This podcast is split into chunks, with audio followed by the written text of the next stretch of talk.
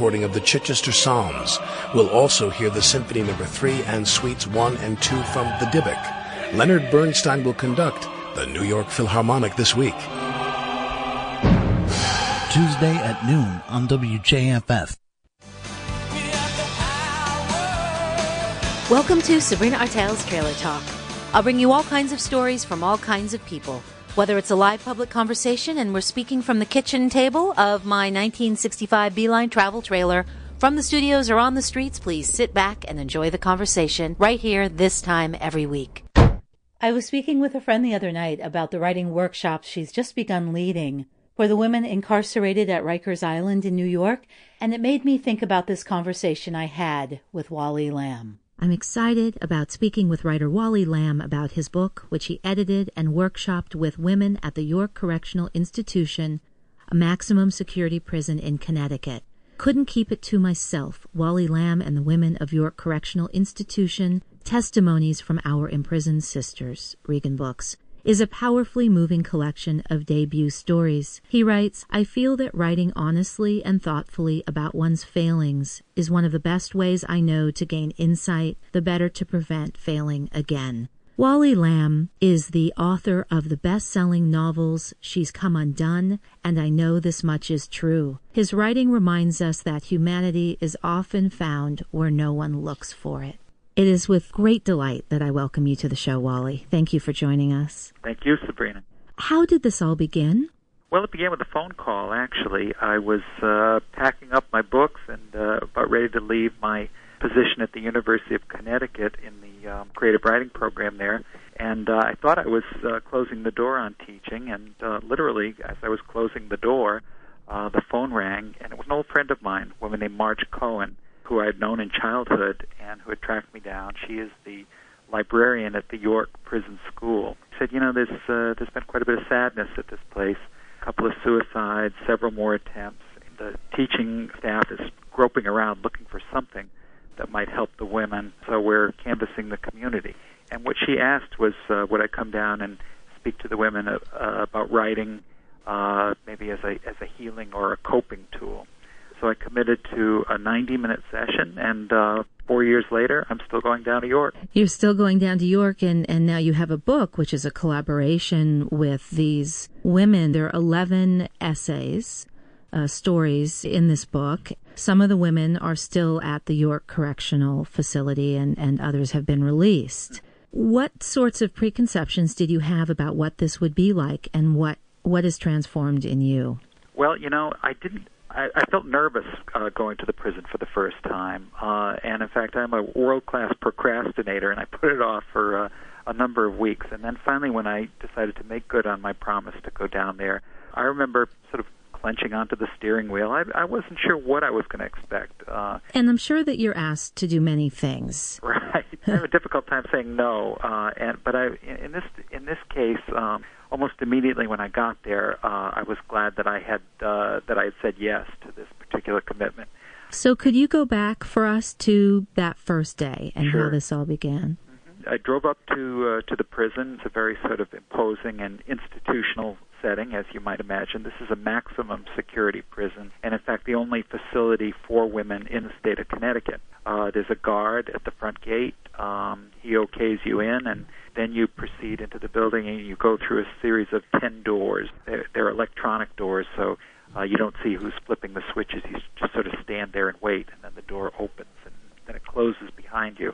And with each closing of the door, uh, I felt a little bit more in prison myself. Hmm. Uh, but then when I got to the classroom, 30 women trooped in, and many of them were scowling at me and uh, uh, sort of wary and uh, maybe perhaps a little bit suspicious and um, within 10 minutes it seemed like any other classroom. Had you before thought about writing as something that could help one cope, heal, uh, work through things? I know that it has. I know that uh, writing has uh, has that ability, uh, not only from my own work but also uh, from my teaching. I uh, I worked for 25 years as a high school English teacher and writing coach, and uh, and then did a couple of years, as I had mentioned, at the University of Connecticut. And I saw that, uh, particularly in the area of per- the personal essay, uh, when the writer sort of takes a leap and decides to take what's inside and put it onto the page, and then take that second leap of faith and share it with other people.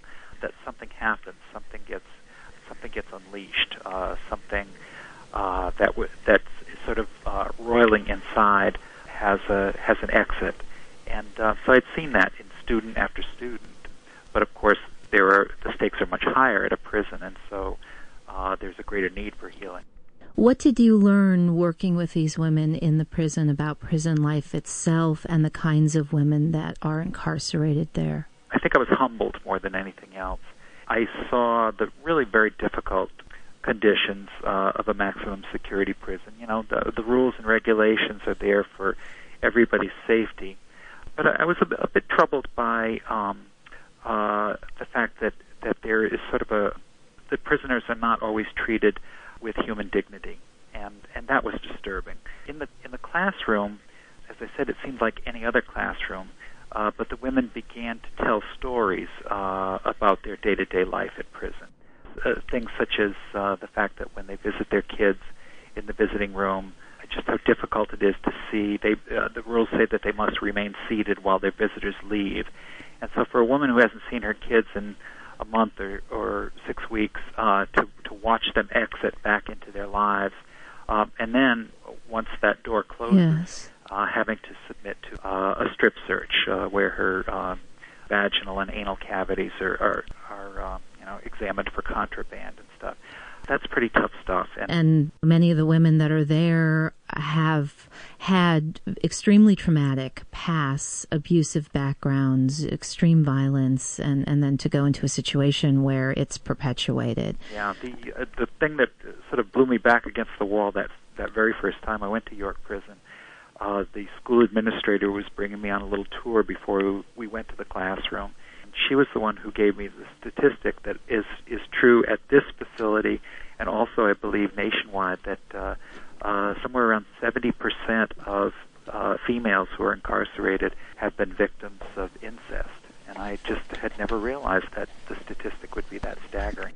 I know one of the stories the writer tells about how she killed her abusive husband and then at some point during her imprisonment trying to go to her son's funeral and not even being allowed to stay as long as she had been promised to be with his body. Right. Oh, nor could she uh, uh, receive or give comfort to her uh, to her children, her other her surviving children, uh, because the uh, the Department of Correction had ordered that everybody be evacuated from the funeral parlor when she arrived. So yeah, just uh, very very difficult circumstances. Um, that particular writer uh, is a woman named Barbara Lane. She had a very interesting sort of evolution as a writer in the workshop. She couldn't when she joined us. She would she was a prolific writer, uh, wrote all the time, but she couldn't read her work out loud. Uh, she because she would start crying immediately, and so uh, somebody else, myself or, or one of the other uh, workshop people, would read it for her, and she'd sit there sobbing, listening. And she's still incarcerated. She's there for I believe another four or five years. She was imprisoned in 1996. And that's what to me is so incredible about this book and these stories that these women have written and you have would you say collaborated on with them, mentored them? Wh- What term would you use? I guess probably more than anything else, I've been a, a writing coach. The exciting thing about working uh, with the inmates has been uh, that they really, down to the last woman, has uh, have really strongly invested in revision, which of course is where the real writing happens.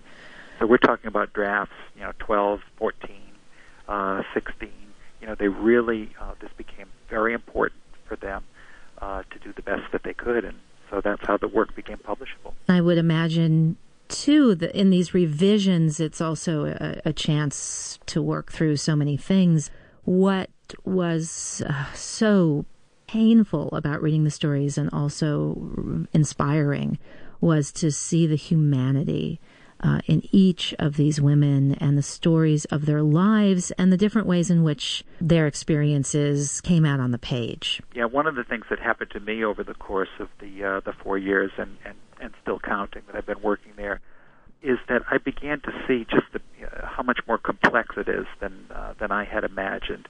I, I no longer believe in us versus them or This idea of like the bad. insider versus the outsider. right, Right, because I see, and uh, so many people who have read the book have had revelations too that, gee, you know, this this could be me. Uh, you know, it's it's circumstance that uh, that leads so many people to prison, as well as as uh, the criminal act itself. I'm wondering what connection, if any, you felt working with these women and coaching them with these uh, essays and stories to your novels and the characters in those novels, which were very much the outsider that you took uh, and explored characters who were very misunderstood in the world.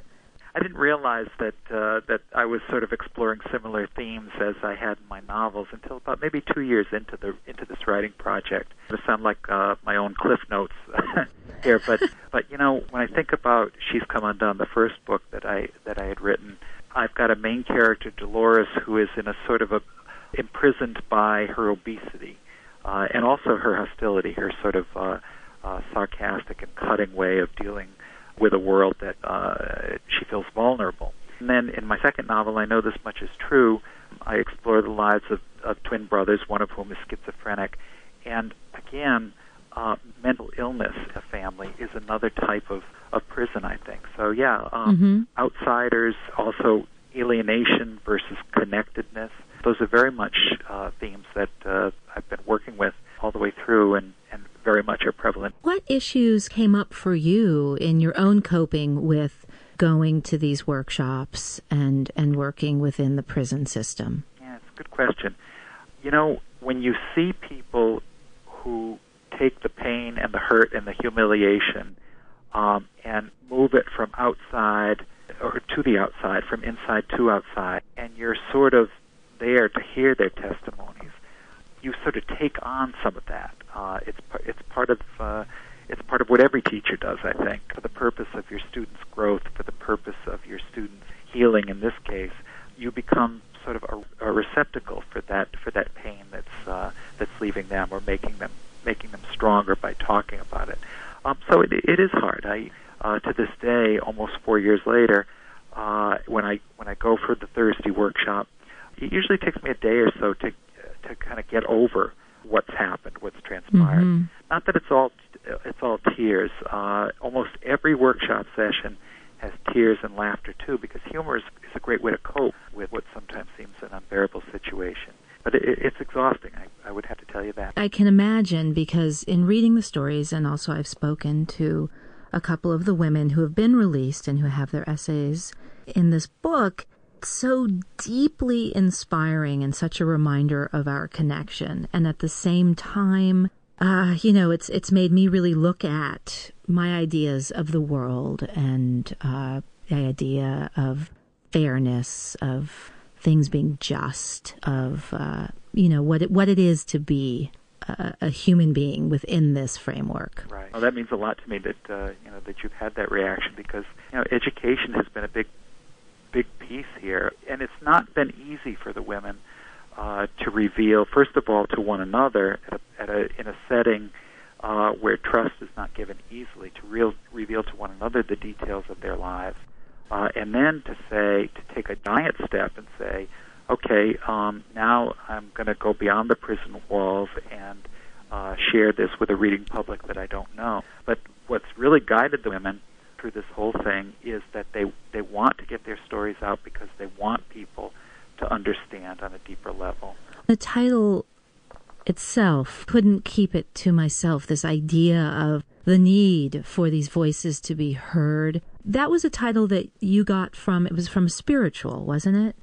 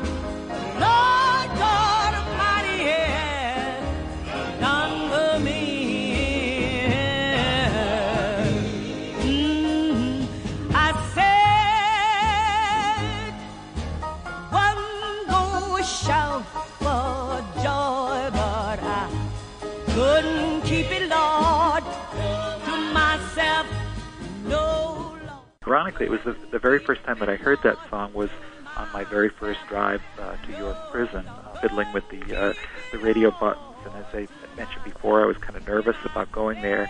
And uh, this gospel song came on the air. It's called uh, "Said I Said I Wasn't Going to Tell Nobody." And uh, the second line of the song is, "But I couldn't keep it to myself."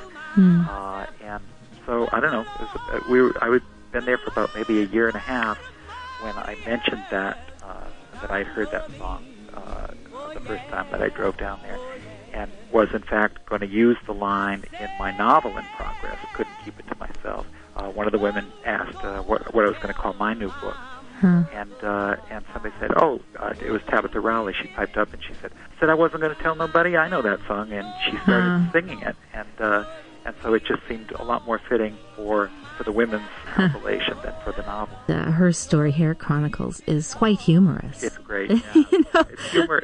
It's humor and pathos, but which Yes. is, I, I find I find is there in so many of the stories. I'm just curious about uh, any impact for yourself within the spiritual realm uh, in working with these women and what you've gone through, and just the surprises along the way of Right. what's uh, of what's happened with uh, making this book. Yeah, I thank you for asking that question because it's not asked often. And I'm usually pr- fairly private about it, but yeah, I think this project, um, not so much the book, which I really see as a kind of a, a, a miraculous byproduct, but the process of working with the women on their writing has really deepened my sense of, of spirituality. You know, I've, I have been uh, all my life a regular churchgoer, but I, there, there's I have a heightened awareness. Uh, really of the connectedness of life. And uh, you know, I'm 52 years old, and it seems like the older I get, the less I believe in um, in the randomness of, things. And I'm not quite sure to this day um, why I was why I was brought to the prison, or or, or if I was brought.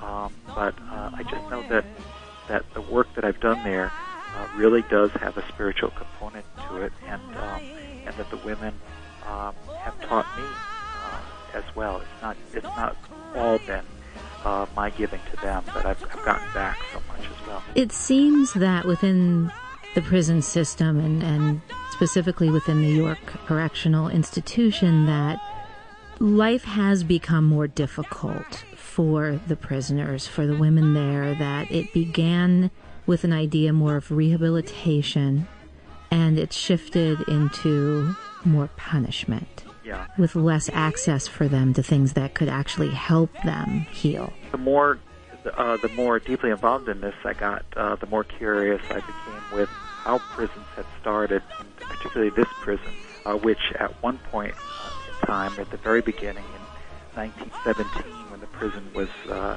uh, was opened, uh, it was called uh, the Connecticut State Farm for Women, and the concept was all about rehabilitation. Uh, it was about taking uh, women from the primarily from the inner city and putting them uh, in a farm-like setting in the Connecticut shoreline, giving them physical labor.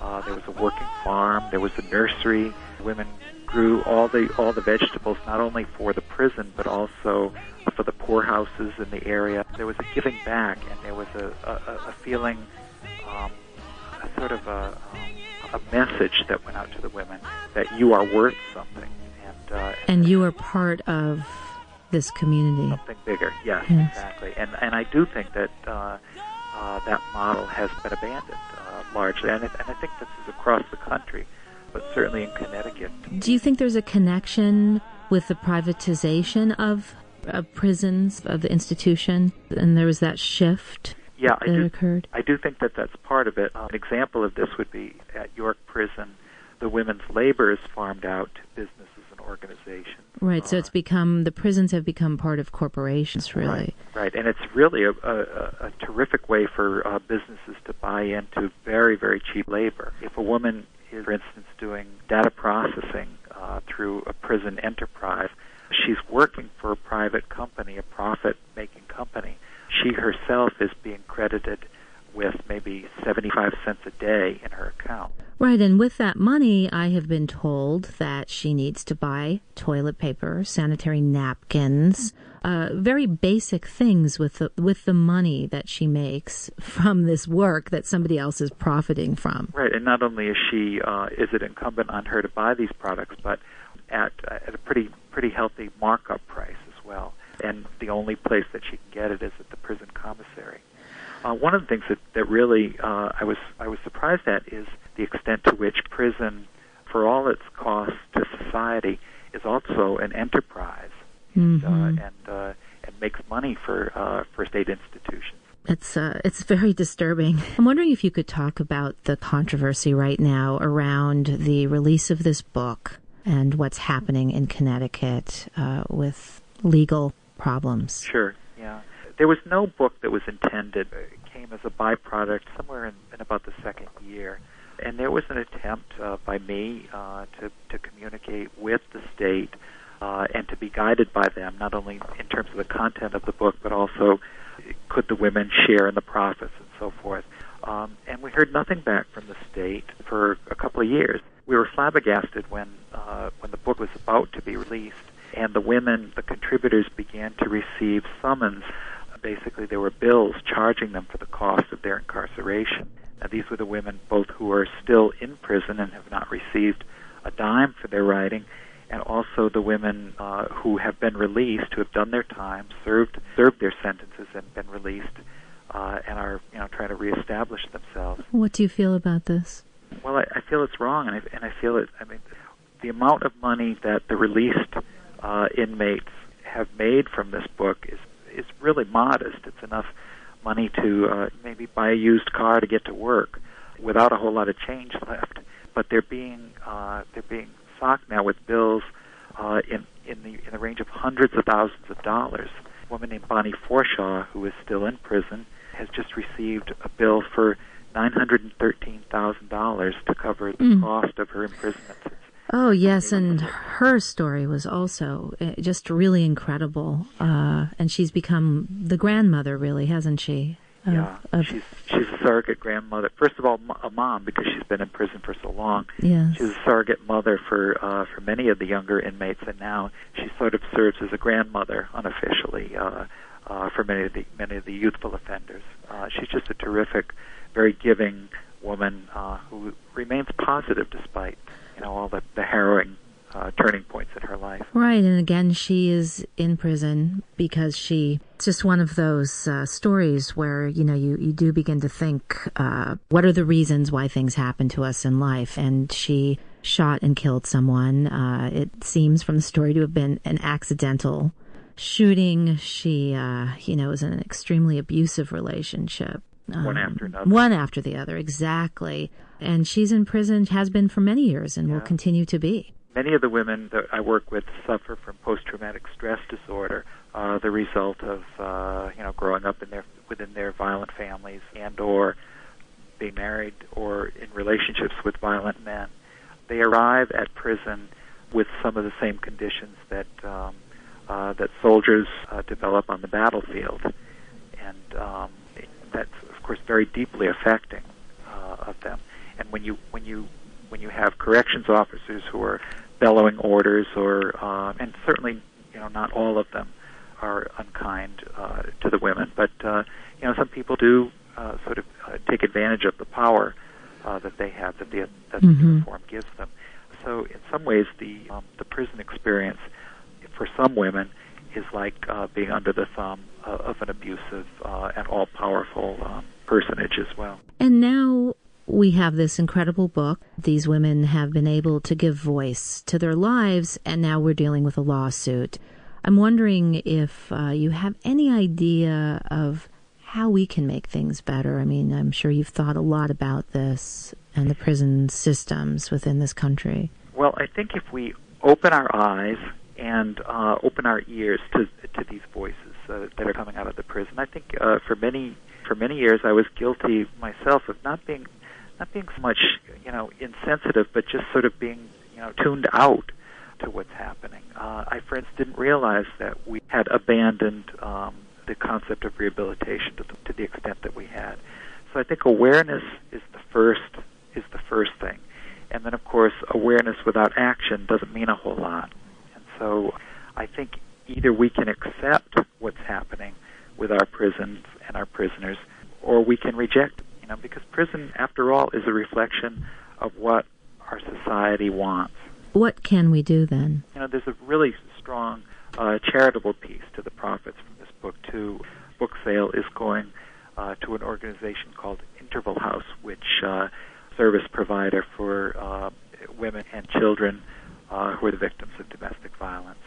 So, and you have waived any fee that you would be getting? Yeah, um, I, I took my portion of the book sale uh, as the editor of the book and uh, and funneled it back to uh, to Interval House as well. They're a great group, and they're the, they're the largest service provider uh, for women and kids in, the state. Has there been something in your life, Wally, that has been a catalyst and somehow enabled you to continue forward or inspired you in some way or, or, or just changed you? Yeah, you know, I, when I look at the uh, at the long arc of my life and and I see that uh, I see that sort of double whammy, that double blessing of uh, having uh, my work selected for the Oprah Book Club. As wonderful and, and staggering as that was, you know, that really, really nice piece of good luck and good fortune, it really began to make me question, first of all, why this had happened to me, and secondly, what my responsibility was mm. uh, in terms of, uh, you know, I, I know many writers who have who work just as hard and have published wonderful books, um, and so I began to question, okay, well, you know, if if this has happened to me, what should I do with it? And uh, and the answer that uh, um, has been to give back. Wally, thank you so much. I've been speaking with writer Wally Lamb about his book, Couldn't Keep It to Myself Wally Lamb and the Women of York Correctional Institution. Testimonies from Our Imprisoned Sisters. Regan Books. From the kitchen table out on the road, I'm Sabrina Artel. Thanks for joining me for Sabrina Artel's Trailer Talk. The music for the show, Patti Smith, People Have the Power, Mahalia Jackson, Couldn't Keep It to Myself. Trailer Talk is produced by Sabrina Artel. For more information, please visit trailertalk.net. Special thanks to WJFF Radio Catskill and the numerous people who have donated their time, resources, and conversations to make Trailer Talk possible. Thank you all who joined me in these conversations. I'm Sabrina Artel. Safe travels. Hi, I'm Jason. You've been hearing a lot of me because our volunteers are all at home. But some hosts who would usually be here live are now sending in fresh recorded DJ shows, including Ramble Tamble, Ballads and Banjos, Neonatal Pulse, Living Jazz, heck, Old School Sessions is live from a remote location every Saturday. Our schedule is changing as we do what we have to do to keep you informed, but we also want to keep you entertained, keep you enriched, and keep you company. So hang in there, and thank you so much for listening. WJFF Jeffersonville, W233AH Monticello.